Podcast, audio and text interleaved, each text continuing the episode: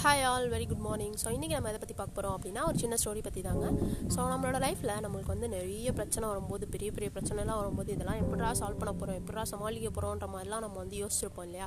So அதை எப்படி சிம்பிளாக சால்வ் பண்ணுறது அப்படின்றத உணர்த்துகிற ஒரு சின்ன ஸ்டோரி தான் இது.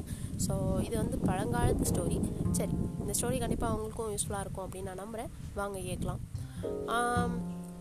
ஒரு அந்த காலத்தில் வந்து பார்த்திங்கன்னா ரெண்டு ராஜாக்கள் வந்து ஃப்ரெண்ட்ஸாக இருக்காங்க. ஸோ ராஜா வந்து தன் தங்கிட்ட இருக்க ஒரு மிகப்பெரிய யானையை இன்னொரு ராஜாவுக்கு பரிசாக கொடுக்குறாரு.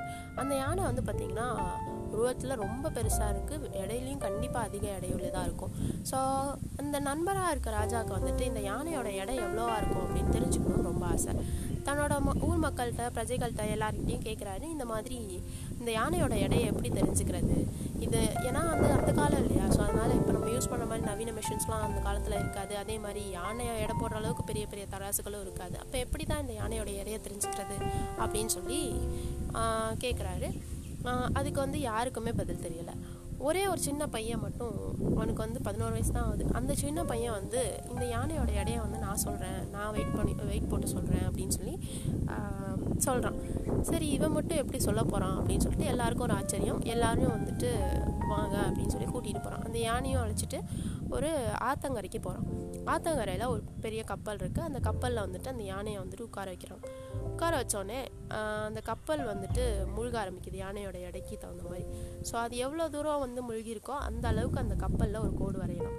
அதுக்கப்புறமா அந்த யானையை கரைக்கு கொண்டு வந்துட்டு இப்போ அதே அளவுக்கு அந்த அந்த கோடு வர அளவுக்கு அந்த கப்பலில் வந்து கற்களை நிரப்ப சொல்கிறான் ஸோ கற்கள் பாறைகள்லாம் நிரப்பினதுக்கப்புறமா அந்த யானை வெயிட் எவ்வளோ இருந்துச்சோ அங்கே கோடு மார்க் பண்ணியிருந்தாங்க அந்த அளவுக்கு வர அளவுக்கு கப்பலில் வந்து கற்கள் நிரப்பியாச்சு.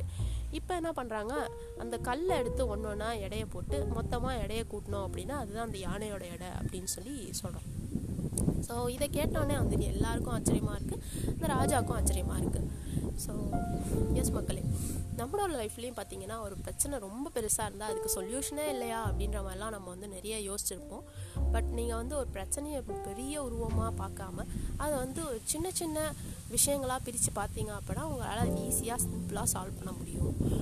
அண்ட் எல்லாத்தையுமே நம்ம வந்து கொஞ்சம் கொஞ்சமாக அப்ரோச் பண்ணோம் அப்படின்னா கண்டிப்பாக நம்மளுக்கு ஒரு பெஸ்ட்டு சொல்யூஷன் கிடைக்கும் அப்படின்றதான் இதுலேருந்து நான் தெரிஞ்சுக்கிட்டது. அண்ட் உங்களுக்கும் இது ரொம்ப பிடிக்கும்னு நான் நம்புகிறேன் ஸோ உங்களோட லைஃப்பில் இருக்க பிரச்சனைகளை நீங்கள் சால்வ் பண்ணும்போதும் அது பெரிய விஷயமா பார்க்காம சின்ன சின்ன விஷயங்களாக பிரித்து பிரித்து கொஞ்சம் கொஞ்சமாக சரி பண்ணிங்க அப்படின்னா உங்களாலேயும் வந்துட்டு அதுலேருந்து மீண்டு வர முடியும். வித் இஸ் நாட் நான் இந்த பாட்காஸ்ட் சென்ட் பண்ணிக்கிறேன். That's story thank you all மக்களை. Bye bye take care